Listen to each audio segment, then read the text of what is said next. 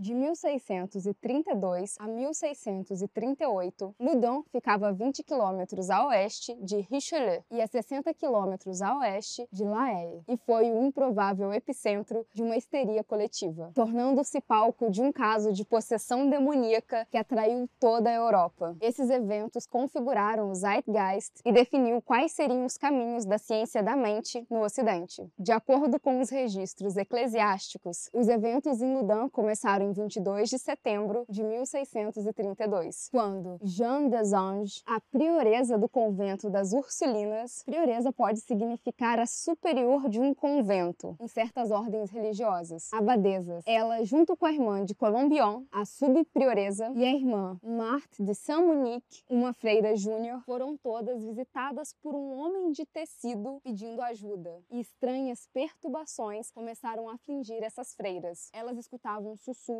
levavam golpes de fontes invisíveis e se viram dominadas por acessos de risos incontroláveis. E finalmente, evidências físicas de possessão começaram a aparecer. Espinheiros passaram de uma mão fantasmagórica para a palma da prioresa, a Jeanne, e depois disso as freiras foram acometidas de convulsões e um comportamento irracional. Os primeiros exorcismos foram conduzidos no dia 5 de outubro de 1632 e evoluíram para eventos públicos arrastando milhares de espectadores. Em 18 de agosto de 1634, o pároco Urban Grandier foi acusado de enfeitiçar as freiras e queimado vivo. Os exorcismos continuaram até 1638. Os registros das possessões em Loudun mostram como acabou abruptamente um período de tolerância entre protestantes e católicos. O primeiro relato da primeira equipe de exorcistas que foram lidar com as freiras é uma polêmica em nome dos ritos da igreja. O padre Tranquille defendeu as práticas de exorcismo e condenou o ceticismo, enfatizando que uma possessão é genuinamente demoníaca ou é voluntária e intencional. Ou o demônio invade ou ele é chamado para entrar. Mas ele não reconheceu a situação política distorcida da cidade. Uma ordem judicial proibia que as pessoas desacordassem da igreja, sob pena de morte. Então eu digo que é no mínimo polêmico. Afinal, é muito fácil você defender os ritos do exorcismo quando ninguém pode te contra-argumentar. O julgamento do pároco Grandier legitimou as evidências das freiras possuídas e endemoniadas. Afinal, você não condena uma pessoa por uma coisa que não existe. E todas as objeções nesse caso se tornaram ilegais. Então, uma posição oposta, principalmente dos protestantes na cidade, era impossível. Afinal, ou você apelava ou você continuava vivo, porque a pena era de morte para quem questionasse. Quando o homem Huguenot ou Huguenote, que eram as pessoas protestantes durante as guerras religiosas da França, quando esse homem de Loudun publica seu relato em 1693, enquanto estava em exílio em Amsterdã, é mais ou menos isso daqui que a gente vai ficar sabendo. Nicolas Aubin argumentou que os protestantes em Loudun foram minados pelas intrigas das freiras católicas, pelos eclesiásticos e pelos magistrados. Ele argumenta que as freiras foram instruídas de como agir da melhor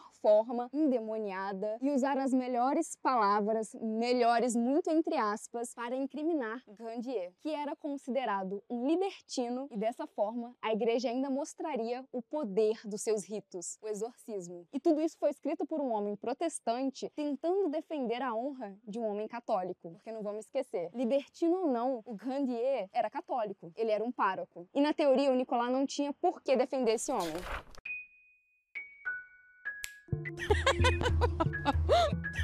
Bem-vindos a mais uma sessão do Clube Excêntricos. Acharam que não ia ter a vinhetinha, mas teve. Mas a gente vai passar aqui bem rápido, só para dizer que tenha certeza que você está inscrito. Se você não estiver recebendo a notificação, desinscreve, se inscreve de novo para ver se funciona, por favor. Ativa o sininho, deixa seu like, seu comentário, o que, que você achou desse vídeo até agora, porque já teve, assim, quase um vídeo inteiro até agora. E vai ter mais uma carambada de vídeo. Então, pega seu leitinho quente, o seu pãozinho e bora, porque, assim, vai ser um um negócio meio pesado e meio longo. E confuso. Eu vou lá na frente, eu vou voltar, eu vou dar uma cambalhota e três mortais. E aí a gente vai concluir esse vídeo. Se você ainda não é um membro do canal, por favor, pense aí se você poderia ser, porque tem vários planos e talvez um caiba no seu bolso. Mas se não tiver como, não tem problema, vamos nessa que esse vídeo é para todo mundo. É que esse negócio de membro é só para ajudar a gente mesmo a fazer uma temporada bacana, infraestrutura, essas coisinhas. Mas no final das contas, o amor é para todo mundo. Bora, bora. Então vamos. Ludin era notável por vários motivos. Era uma cidade cheia de igrejas e casas religiosas. Situava-se na periferia do coração do protestantismo, em torno de La Rochelle. Foi dividida entre protestantes e católicos e em 1616 foi palco de uma conferência entre as duas igrejas. E no caso, na época, a protestante não era nem considerada muito uma igreja. Igreja mesmo era só a católica.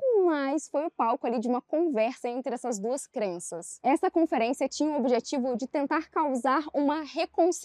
Afinal, protestantes e católicos já não andavam juntos há muito tempo. Inclusive, desde o início não estavam juntos. Essa cidade também foi a casa do gramático Esquivol de Saint-Marthe, cuja fama foi tal que Carlos I da Inglaterra foi lá na casinha dele para visitá-lo. Após a sua morte em 1623, o Grandier foi convidado para fazer o seu discurso fúnebre. O Grandier era famoso por ser bonitão, boa praça, arrogante e muito odiado. E eloquente, é claro. Ele não fez qualquer inimigo. Ele não fazia barraco ali na porta da padaria. Não, não. Os inimigos desse homem eram do alto escalão. E segundo rumores da cidade, o Grandier desfrutava de favores de viúvas poderosas e acreditavam que ele era pai do filho da filha do promotor Trincan. Segura esse nome, porque ele vai voltar. Há também boatos, é, coisinhas, é, palavrinhas que as pessoas diziam ali na cidade, que ele também era amante da Madeleine de Brou, filha do conselheiro do rei na cidade. Ele não gostava de brincar com piro, não. O negócio dele era sério. E foi nesse momento que o caldo começou a azedar pro Grandier, porque havia um boato de que ele tinha escrito um manuscrito que dizia contra o celibato dos padres e que ele tinha escrito esse manuscrito para Madeleine. Aí vocês imaginam que coisa de boa, um páraco escrevendo contra o celibato e cheio de amante na cidade. As pessoas amaram. Lembrando que o poder na cidade era dos católicos. Os protestantes estavam ali também, mas assim, você fez muito certo, amigo. Parabéns sem nenhum amor ao pescoço. Ah, meu filho, o que importa é uma. Gente, perdão, Francisco! Gente, desculpa. Não foi no Francisco, foi na Angélica. Só que o Grandier, ele tinha boas ligações, assim como boas amantes. E quando foi preso e considerado culpado das alegações de imoralidade, em 2 de junho de 1630, ele usou os seus contatinhos para conseguir voltar à sua posição de poder. Tudo isso no mesmo ano. Então, então as ligações dele também não eram fracas. O caso foi liderado por Chatenier de la Roche-Posay, isso mesmo, meninas ácido hialurônico, que era bispo de Poitiers e assumidamente não gostava do Grandier. Vocês notaram até aqui que todo mundo que está julgando é católico, que não tem separação da justiça, governo, etc., da igreja, e que isso é muito ruim? Fica a dica: o Estado tem que ser laico. Então, é agora que as coisas vão começar assim a acontecer. E existem duas duas versões para essa história. Provavelmente deve ter uma terceira que é a verdadeira. Mas a gente vai dar dois aspectos e vocês decidem aí o que pode ser verdade e o que não pode ser verdade. Na primeira versão, o padre Mignon convenceu imediatamente a Madre Superiora, Joan, e mais algumas freiras a participarem do seu plano, que era acusar o Grandier de ter enfeitiçado as freiras, deixando-as possessas, falando em línguas, convulsionando e tudo mais. Já numa outra versão, a Tinha sonhos hum, pecaminosos com Grandier, onde ele aparecia como um anjo radiante e a seduzia para atos sexuais picantes e calientes, onde ela delirava e gritava à noite. A Jane sofreu flagelações, mas as perturbações noturnas não paravam e ela acabou descobrindo que outras irmãs também estavam sofrendo do mesmo mal. E nessa versão, a Jane que chama o padre Mion e aí ela confessa tudo o que está acontecendo e todo o mal que ela está passando à noite. Seja como foi que tenha acontecido, o padre Mion, junto com seu ajudante Pierre Hibert, viram nessa situação uma oportunidade de expulsar o Grandier, vendo que ele estava em extremo perigo, porque uma acusação de endemoniar freiras não era uma coisa de boas naquela época. Se pá, não seria nem hoje. Ele pediu para, por favor, que isolassem as freiras, para que a histeria parasse. Mas os seus pedidos foram negados e os exorcismos continuaram. Desesperado, o Grandier pede ajuda para o arcebispo de Bordeaux, não é Bordeaux, é que a pronúncia aparece, para ver se ele conseguia médicos que examinassem as freiras. Não existiam evidências físicas que se tratava ali de uma possessão, afinal, alguns discordarão, talvez não exista evidência física disso jamais. Porém, não vou colocar meu ceticismo aqui, porque eu tô dentro de um cemitério, vai que alguém quer me provar alguma coisa. Com isso,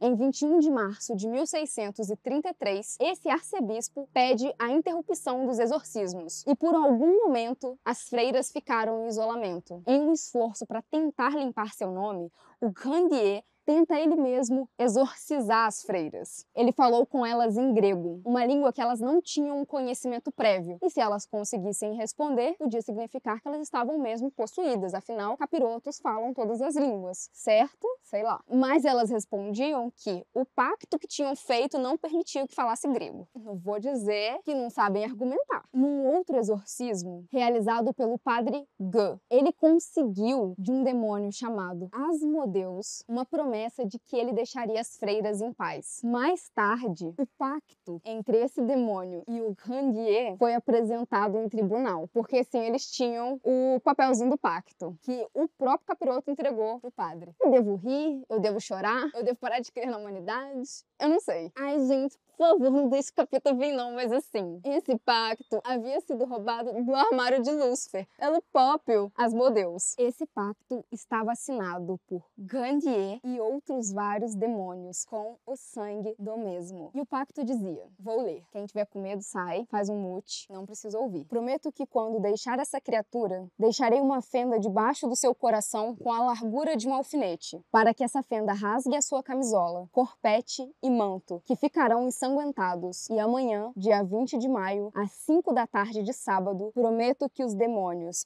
Uh -uh.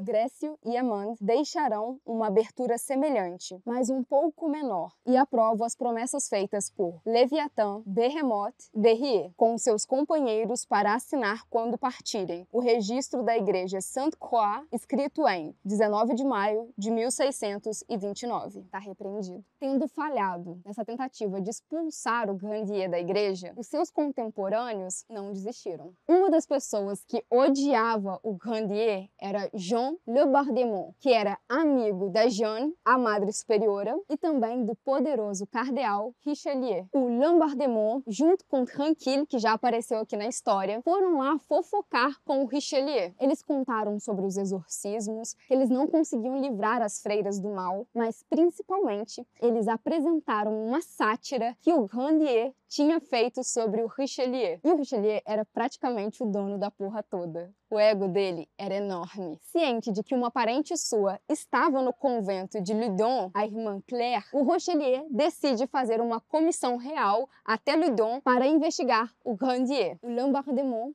foi nomeado chefe dessa comissão. Mas não fiquem achando que Ludon só ficou conhecida por conta de exorcismos. Não. Houve uma peste na cidade entre maio e setembro. Isso em 1632, que matou 3.700 pessoas em uma população de 14 mil. É muita gente. À medida que a praga devastava a cidade, o convento das Ursulinas, lá em Ludon, não foi atingido. Então, elas tinham sido salvas por Deus dessa peste, mas não da peste do homem. A vaidade, a luxúria e o pacto com o capeta. Para a gente conseguir prosseguir nessa história, vou ter que explicar um pouquinho sobre o cardeal Richelieu. Armand Jean Duplessis, cardeal de Richelieu, duque de Richelieu e Fronsac, político importante e primeiro-ministro de Luís XIII, de 1628 a 1642. Ele tinha poder? Tinha. Era pouco? Não era não. Ele teve autorização, inclusive, do rei para construir uma cidade que levaria seu nome. Olha que coisa de boas, olha que coisa maneira. Ele foi um dos arquitetos do absolutismo na França. Então a gente já está entendendo que a gente está lidando com um cara extremamente poderoso e que a partir do momento que ele não gostar de você, é só o rei. E eu tô dizendo Deus, porque nem o Luís XIII. Só Deus para intervir na causa. O Urbain Grandier, ele era um canalha? Ele era um mulherengo? Ele era um ordinário?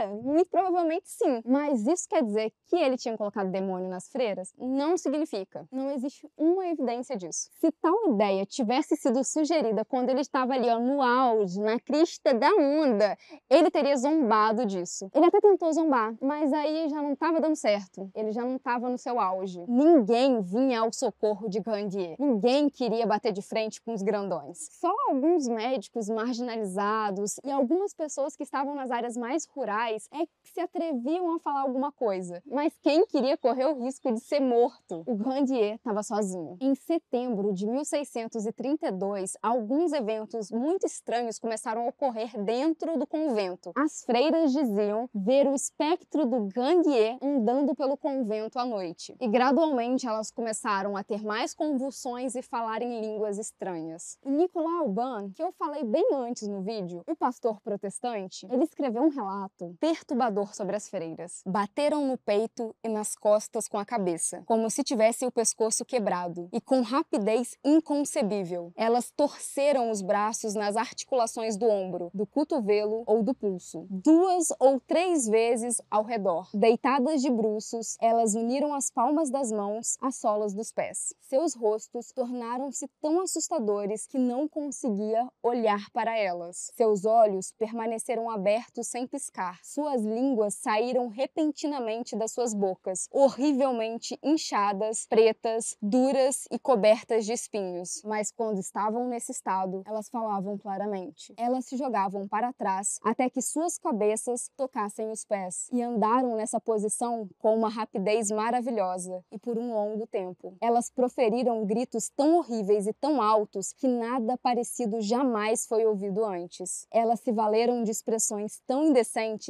que envergonhariam o homem mais depravado, enquanto seus atos tanto para se expor, tanto para convidar o comportamento obsceno dos presentes, teriam surpreendido os internos dos bordéis mais baixos do país. Mas, felizmente, as freiras contavam com os poderosos exorcistas, que se fizeram valer, tá? Eles usavam incensos, crucifixos, a Bíblia, cânticos, orações, de tudo. E ao que parece, os seus esforços valeram a pena. As freiras foram libertas. No caso, as freiras serem libertas libertas era uma prova da eficácia do exorcismo e de todos os ritos da Igreja Católica. Não vamos esquecer, em julgamentos de exorcismos naquela época, o que valia era a decisão do mais poderoso. E é óbvio que a condenação de Grandier em 1634 foi precipitada. E a hostilidade dos habitantes da cidade, porque esse tribunal estava sendo conduzido por um estrangeiro, o Rochelier, não valia de nada. Existe uma carta onde o Grandier implora para Luís XIII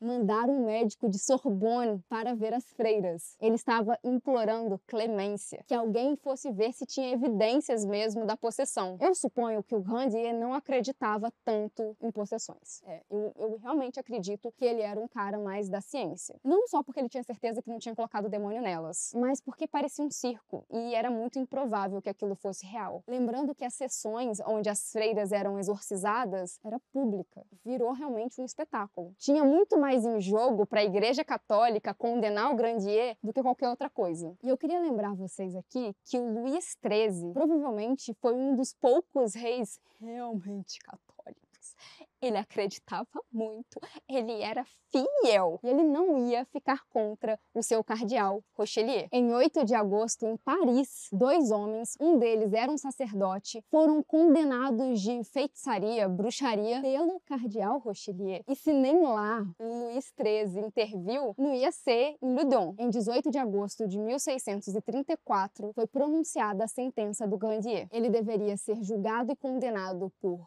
práticas de magia, maleficia e por enfeitiçar e endemoniar as freiras, bem como outras mulheres que não eram freiras, né? Então, quer dizer, todas as amantes dele também seriam vítimas da sua sedução mística. E também ele foi acusado de outros crimes, por exemplo, né? Porque ele falou mal do celibato. Ele então foi preso no castelo de Angers e procuraram uma cicatriz, uma marca do demônio, que a Ana, no vídeo sobre o martelo das feiticeiras, se eu não me engano, ela fala um pouco sobre o que era essa marca de pacto, que podia ser uma cicatriz, uma pinta, qualquer coisa, na verdade. Principalmente áreas onde você não sentisse nada. Acharam, né? Acharam uma cicatriz ali na mão dele. Significava alguma coisa? Significava não. Procuraram até no fiofó? Procuraram. É, se você não tiver uma cicatriz no corpo, uma pinta, gente, quem é você? Esse corpo de Photoshop. Só influencer, gente, que não tem poro, que não tem cicatriz, que não tem uma mancha. Todo mundo aqui fez pacto com capeta, se for depender disso. Só minha cara, diversas. Randier deveria estar com a cabeça descoberta, uma corda em volta do pescoço, segurando na mão um tição de piche ardente pesando um quilo, diante da porta principal da igreja de Saint-Pierre du Marché. Ele deveria estar de joelhos para pedir perdão a Deus, ao rei e a lei. Feito isso, ele deveria ser levado à praça pública de Saint-Croix e preso a uma estaca sobre um cadafalso, que seria erguido no referido local e ali seria queimado vivo, com os pactos e figuras mágicas permanecendo com o escrivão do tribunal, juntamente com o livro escrito por sua mão, composto contra o celibato dos sacerdotes, e suas cinzas deveriam ser espalhadas ao vento. Cada artigo de sua propriedade deveria ser confiscado pelo rei, a soma de 500 libras. Primeiro, sendo levado para a compra de uma placa de bronze, na qual seria gravado o resumo deste presente julgamento, para ser instalado em local de destaque na dita igreja das Ursulinas, para aí permanecer por toda a eternidade. E antes de proceder à execução, Grandier deveria ser submetido ao primeiro e último grau de tortura, a respeito de seus cúmplices. Após a tortura com as botas espanholas que esmagariam suas pernas, Grandier seria arrastado para a execução no mesmo dia. Cada vez que clamasse a Deus para que o ajudasse, seus torturadores o repreenderiam, pois naquela mesma manhã eles tinham a certeza de que ele era um mago e por isso sabiam muito bem que, quando falava